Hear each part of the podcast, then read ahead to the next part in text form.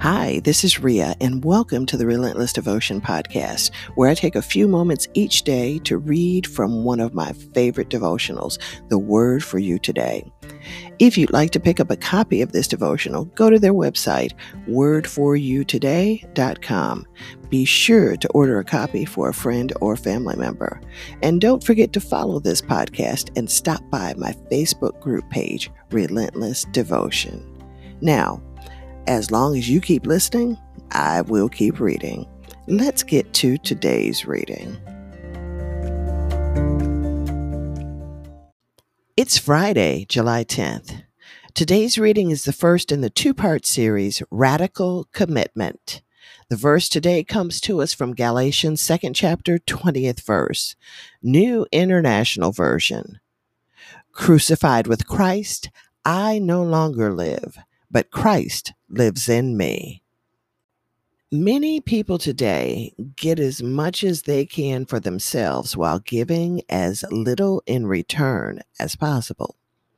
They want to be there for their friends in good times, but absent in the not so good ones. Sadly, national statistics confirm this lack of commitment.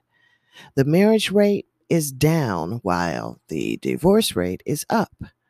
Involvement in ministry and worthy causes that help the needy are all down. Why?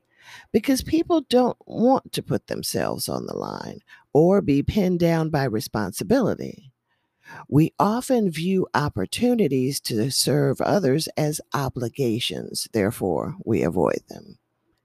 We're a soundbite generation with a short attention span, accustomed to 15 second ads and fast food.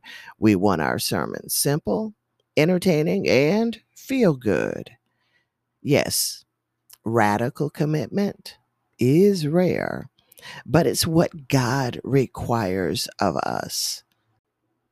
Commitment means your promise is binding, whether it's convenient or not.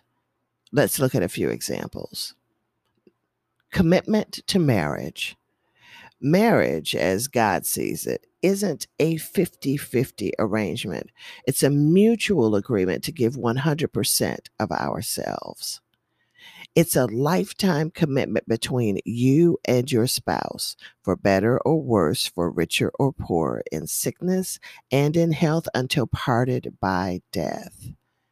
And that covenant is a lot easier to live up to when both partners have learned, like Paul, to say, I have been crucified with Christ, and I no longer live, but Christ lives in me. That means dying to self interest is the key to great relationships. And that's our reading for today. Until tomorrow, be healthy, be happy, be relentless. God bless you.